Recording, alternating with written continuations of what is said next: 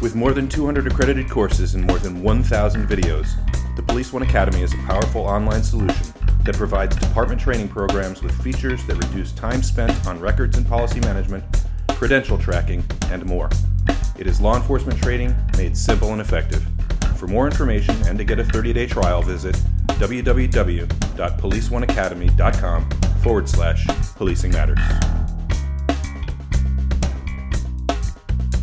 Hello, and thank you for thank you for listening to Policing Matters, the Police One podcast. I'm Doug Wyllie. Hey, welcome back. This is Jim Dudley. Jim, earlier this year, uh, rights groups, the ACLU and others, and Amazon employees and stockholders even, uh, sought to stop that company from providing its uh, recognition software to law enforcement agencies. By all accounts, that effort has failed. Um, police are using the software, they're using software from other vendors as well.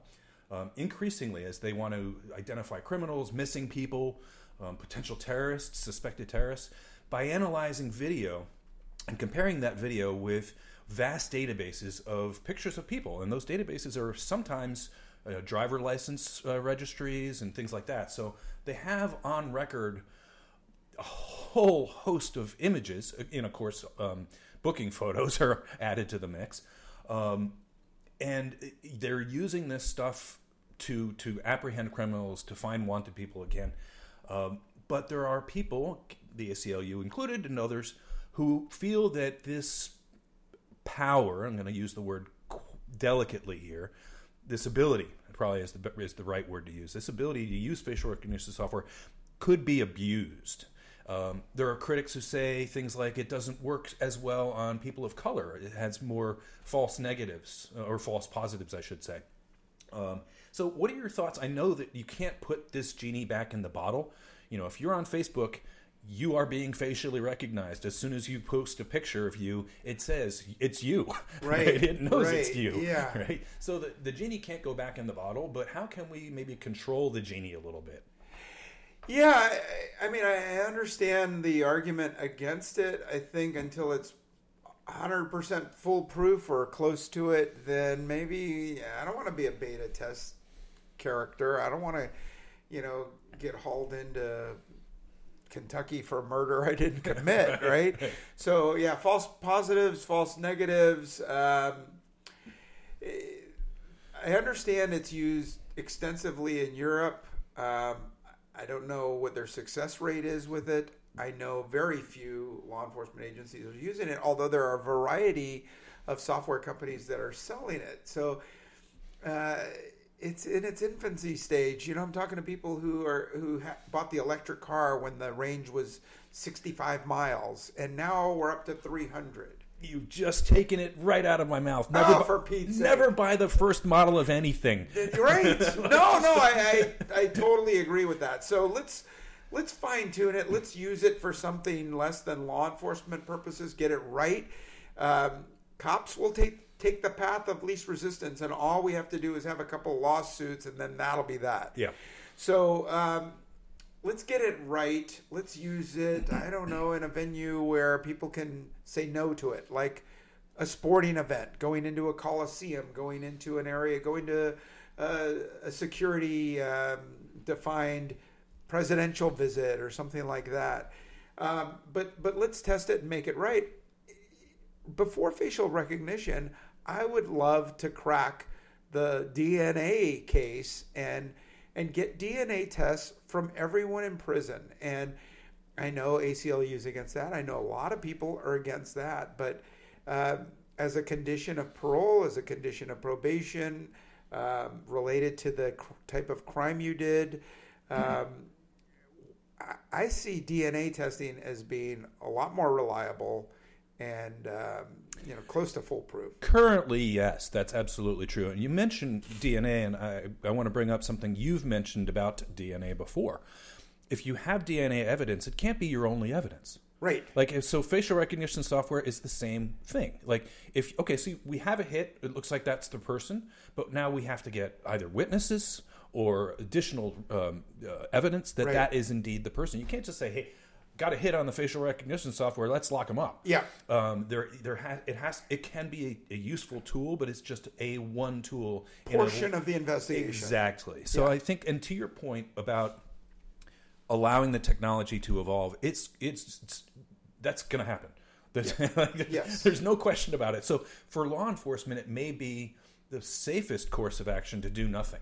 First, do no harm, right? Right, right. And wait, like you said, for the technology to, to really become essentially bulletproof. Right. Um, and I think because of it, you know artificial intelligence and machine learning and the the accelerated rate, we're we're beyond Moore's law here. You know, we're well beyond the the rate at which Moore said technology would would evolve. It's now multiples of Moore's law. So I think that delaying purchase or delaying deployment of facial recognition software is not a bad strategy because we know that bad law enforcement leads to bad law. Right. Right. Right. Because Bad you're cops have make bad laws. exactly. Well, I, I think I think down the road, once it is perfected uh, to the point where both sides can agree that it is effective, I think it'll be an outstanding tool in take taking out the the race card in policing. That um, you know we're denying evidence and we're denying juries and we're denying um, you know mounds of evidence based on uh, race. Um, as, a, as an excuse that o- that officers stopped made a stop or were suspicious or whatever based on race. I think if we could take race out of the equation and facial recognition helps with that, let's go with it. Same with DNA, uh, same with fingerprints, same with independent evidence that that takes race out of it. I, it, it might be a different discussion altogether, but I think as far as trials go, if if we're saying that juries and judges uh, are biased because of race or gender or ethnicity, why why don't we go to a UPC code, uh, uh, a, a a bar code uh, to identify suspects or accused offenders in court? And we never see, unless it's for purposes of identification, Would- that we never see the defendant at a table again. That there's a barcode sitting in a chair, and we're saying what that barcode did, and you decide if they're guilty or not. And then, then we trot the person out and put them in the cell, and then you can see what they look like. That's an interesting idea.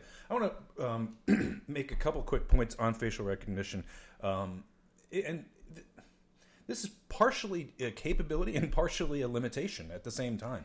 Um, Georgetown University's Center for Privacy and Technology says that one, more than 170 million American adults, 117, I'm sorry, million American adults are in a database of some kind for facial recognition software. Here's the problem. That's only one third of the population, right? So you, what you now what you have is a set of people who are far more likely to get a hit on facial recognition software, where two thirds of the American public aren't likely to be, get get a hit on it. So if, where where I see facial recognition right now is that it is in its infancy, and that we're not there yet from not only the technology standpoint, but you don't have I would call it a basic map. You know, you don't have a, a, a complete set of data for which the software can do its work. So I think that that's the other piece of the puzzle that hasn't been kind of discussed or, or looked at Yeah.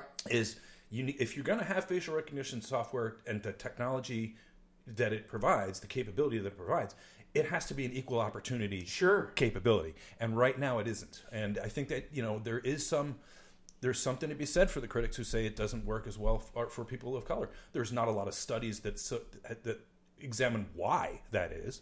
But it's statistically a real thing. I mean, if you look at the numbers, it's just real. The, the false positives on people of color are greater than people who are not color. So you, you can you can argue about how and why and whatever that may, the reasoning for that all day until the cows go, come home. But the fact of the matter is, is we have to address the problem, Right. right? Right. Let's get it right. And I think I think a couple of the the ways to defeat those things have been hats and glasses.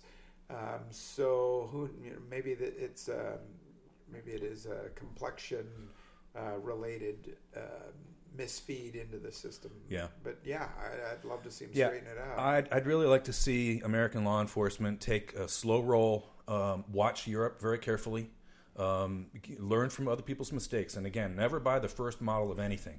You know, whether it's an airplane or a car or anything else, uh, do not buy the first model of anything. right. All right, uh, tell us what you think. Uh, or have you experimented in your agency? I know several agencies in the United States have. I believe one in Florida. I believe one in Southern California are doing experiments on this technology now. If you are, uh, or if you're interested in uh, learning more, uh, send us an email to Policing Matters at policeone.com. That's Policing Matters at policeone.com. Thanks again for listening.